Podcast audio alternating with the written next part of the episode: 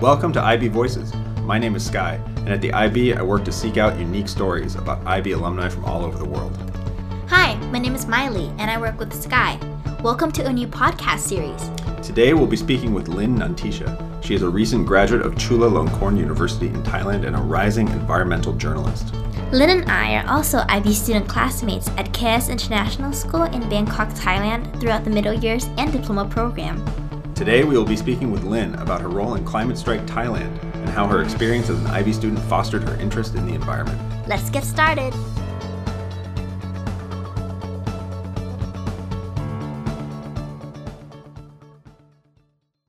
So, we're so glad you're here to talk to us today. To kick us off, tell us a little bit about Climate Strike and what you do now. So, Climate Strike Thailand is part of um, a global movement that's been going on called Fridays for Future, uh, which was started by this Swedish girl, Greta Thunberg, who, yeah, she just started striking in front of the Swedish parliament and became one huge global movement demanding climate action, and climate justice. The way I got into it was basically I was in class in university and I was bored.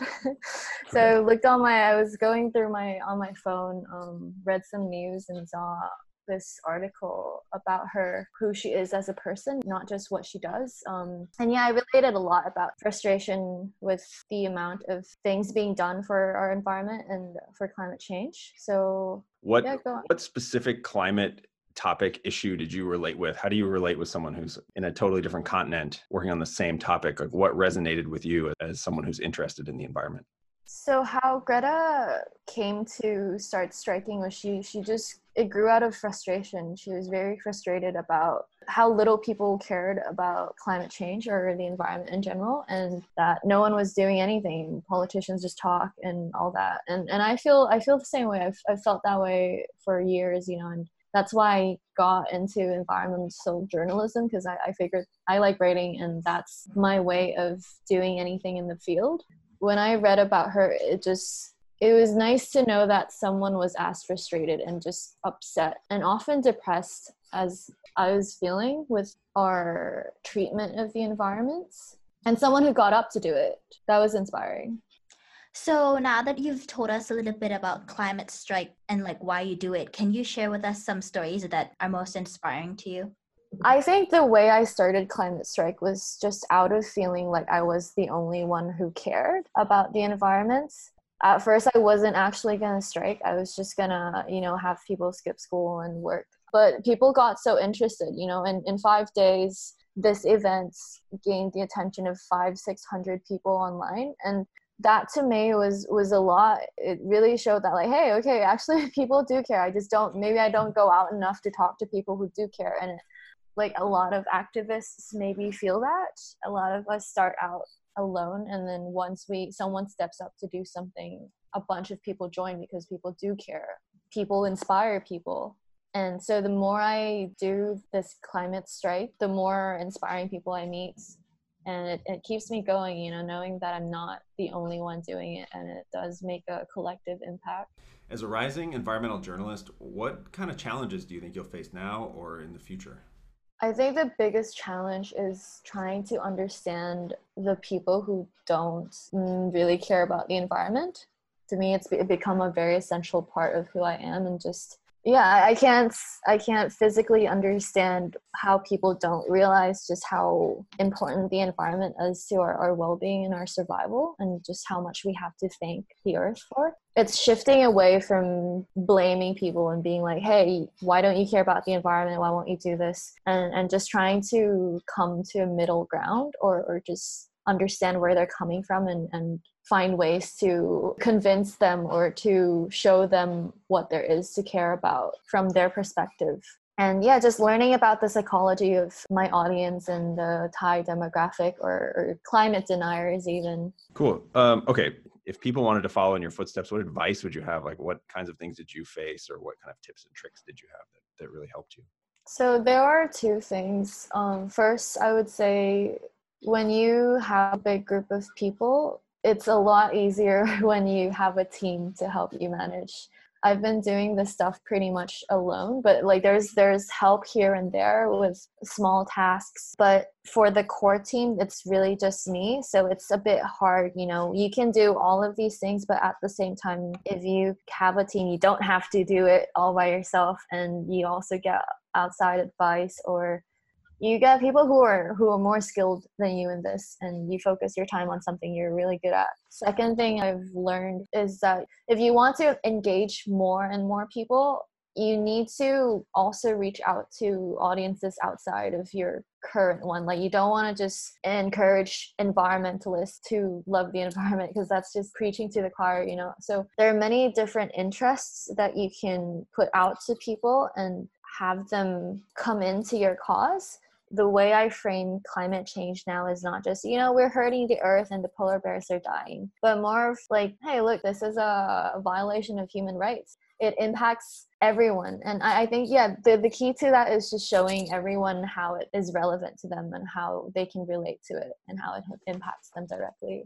So, could you tell us a little bit about the people you work with and the people in your organization and the team and the, and the team you run? Like, are they are they young people like you or? There are both young and old people. Really just all ages. Um the a, a big part of my the people i work with are unfortunately a community of expats it's a group of outside perspectives trying to convince Thailand to change. You know, so there's a lack of middle ground there. The kids who are helping me with are mostly from international schools and the the adults are who are helping me are a lot of foreigners and Thais who work in an international environment. Yeah. That's actually a really good segue to kind of dive back into the your sort of IB experience, talking about because you went to an international school.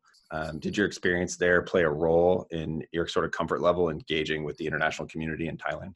going to international schools have definitely defined my life whether okay. it's from knowing english or from hanging out with foreigners and i went to exchange years and I, I travel and it's really just knowing a lot of different people and once you see just how much how diverse the world is if that goes well for you then you learn to accept all these different things. You're open-minded and you're you're not bound to this is right and this is wrong. I think international school students are a lot more inclined to raise up their hands or ask a question or like speak up for something that they don't agree with or have open discussions. So i know you were talking about international schools but was there any specific skills or skill that you learned during the ib that you've applied to to your career striking for climate?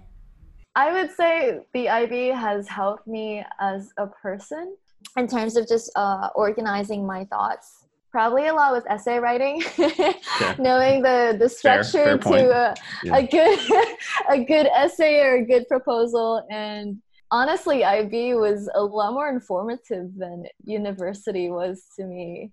So I I say this and I don't know if it's just because the university program I went to, but strangely enough, essay writing isn't common sense to me as a someone who writes for a living now or to IB students. Essay writing feels like just something natural, you know, that if I were to put it on a bigger scale, then it helps you organize your thoughts. It helps you when you talk to people, when you're trying to convince people about something or you're trying to present an idea to someone a lot of students i think approach the ib the internal assessments the extended essay eh, the final exams as a really challenging you know sometimes um, difficult moment to put it lightly. Looking back on your experience throughout your ib years do you look at those things as challenging or difficult or do you kind of see them as like wow i'm really like this is nothing now. Like i can't believe i, I made that such a big deal? My time in ib honestly wasn't that hard to okay. compare to a lot of people. I, I took pretty simple subjects and which I liked, you know, I, I, I genuinely enjoyed those, but I wasn't taking bio, biology, chemistry, and physics all at the same time like some of my friends did, you know, that's, yeah. that's insane. Like, it's funny how she's saying that it's like simple classes, but we took the same class, and I think it's so hard. but this is a good point. No, I mean, there's a good point in that there's a lot of flexibility to the program, especially at an international school.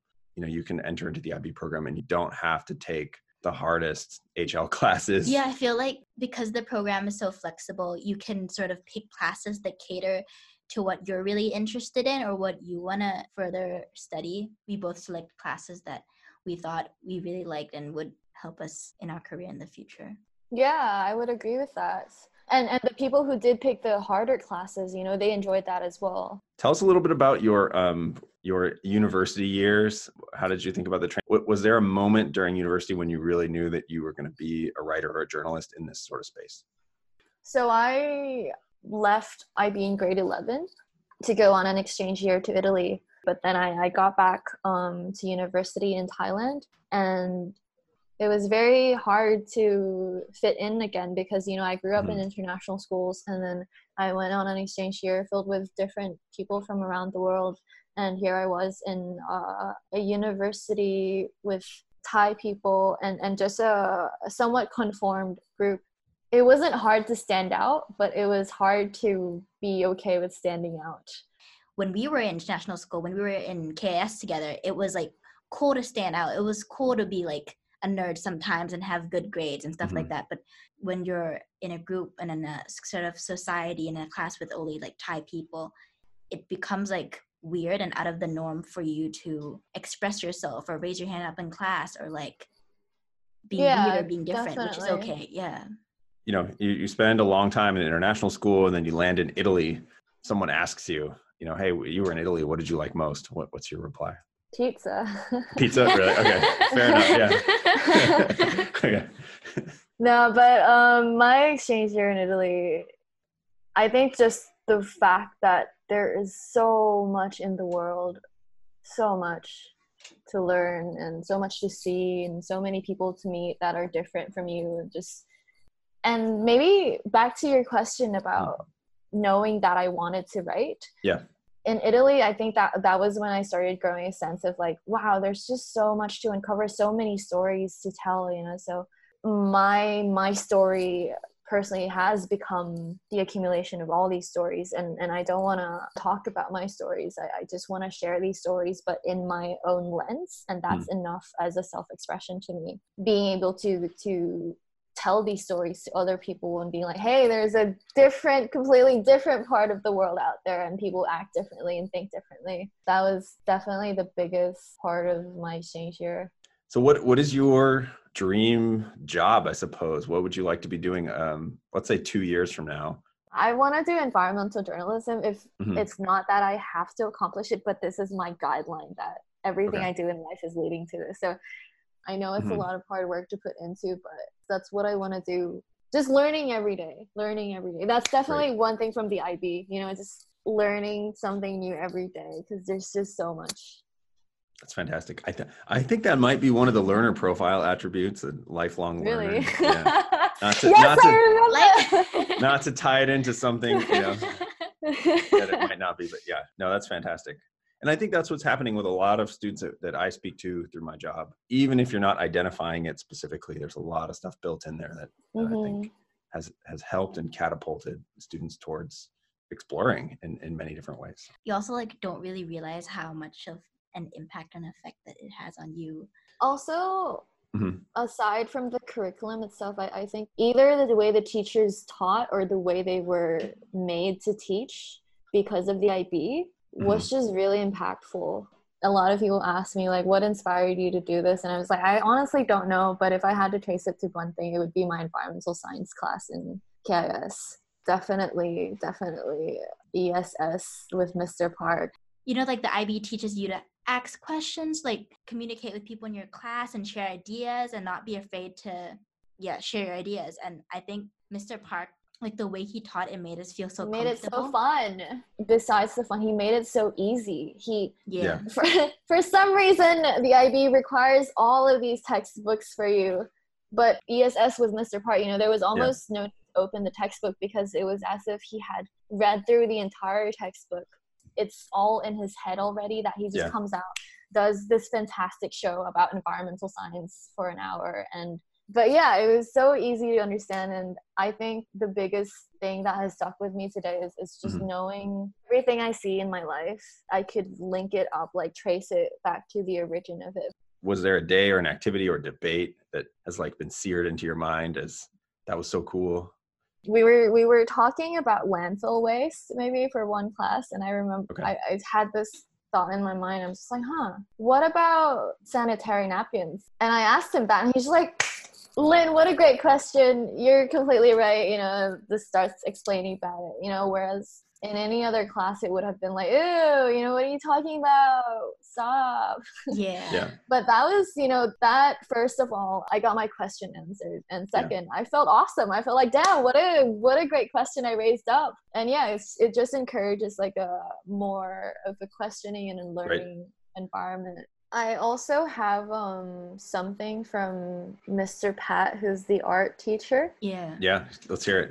we had um pottery classes Uh, there was a i was trying to make something i guess and i i didn't know how to do it so i asked mr pat like hey mr pat i don't know how to do this how do i do it and he was just like try it Yeah. and he did he, he said nothing else to me and i was like oh i guess so so i did it and and then i and then i learned how to do it you know Yeah. that, and it was like I, that simple I feel like the information isn't like fed to you sometimes through the IB. It's like more like you try and you tell me. They want you to go try and Find be a out risk for yourself. taker.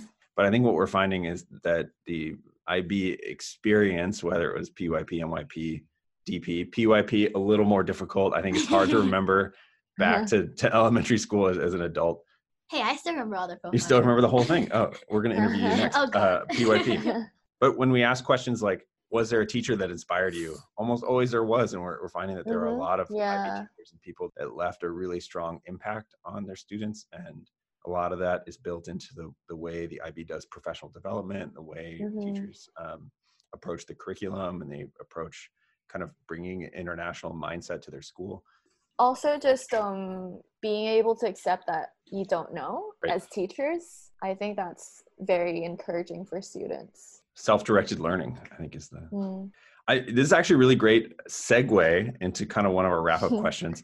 If people want to learn more about the environment, about the work that you do, where would you send them? Where can they learn more and, and educate themselves about the type of topics and issues that you're trying to advocate for? honestly where to look like where where to find out more about it the Mhm. internet Yeah. the internet is is is crazy you can know everything you've never been able to and it's just up to you to ask those questions but of course and i guess this is where the ib comes in you know it's it's hard to ask the right questions when you don't know anything about something Right. so I, I think in that way, our, our schools have really shaped us to be these people who know, who are curious, Yeah. and who are bothered to find out. So, last question. Are you hopeful about the environment? I wanted to answer this because I, I'm not hopeful about the future of the environment. Okay. I'm very scared about it. That's the reason I do what I do. But I, I'm, I, I don't have a lot of hope for the environment or, or humanity. What drives you? I mean, there must be this sort of spark that says, I this can tiny make a change. bit of change. hope, I feel. Yeah. I I'm not sure if like I can make a change, but I feel like it's more of I can't let myself not try. You know, I I can't go years past and look back and be like, oh, I, I didn't do anything. I and and when it comes to career, I Mhm. honestly can't think of anything else better to be doing. And the thing with the future is that you don't know what's gonna happen. It's it's hard for me because that's my job, you know, to to give people hope that like, yeah, we can do it. This strike is gonna work. And I, I get discouraged a lot. Like there's there's nothing better to be doing, you know, than than trying to make it good. I think that's great. I mean, I agree with you. I mean, I, I kind of feel the same way. It's almost like a life philosophy, right? I mean, you could sort of just sit down and sort of say, oh, I'll just be passive and let things float by. But Mhm. you got to really find your, your passion, your interests, and go with it. Thank you so much for speaking with us. Thank I mean, it's been a pleasure, you. and we will hope to stay in touch. Thanks for listening. If you enjoyed this conversation, read more great stories about IB alumni on the web at blogs.ibo.org and on Instagram at IB alumni. That's it for today. Join us next time for another edition of IB Voices.